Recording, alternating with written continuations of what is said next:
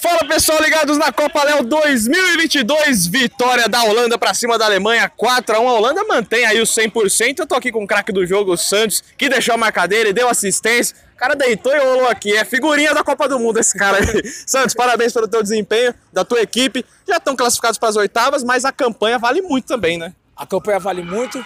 Vamos continuar em 100%, né? Pra gente se classificar em primeiro aí, se Deus quiser, levar essa taça de novo aí. E eu queria dedicar esse jogo à Holanda mesmo aí, que essa rapaziada a semana inteira cobrando aí, o joelho estourado. E tem que vir jogar e não quero vir. E é isso, mano. É isso. É poucas que eu só consigo falar, irmão. Mas quando eu jogar, vira craque, pô. Então tem que jogar mesmo. É. Não, o craque ainda tá vindo aí. O craque da Holanda tá pra vir aí, o Leco, né? O Leco, aquele menino ali, é um moleque que me inspira a jogar bola ainda, né? Já tô tiozão aí, quarentão já, e não dá pra correr mais atrás dessa molecada aí, não.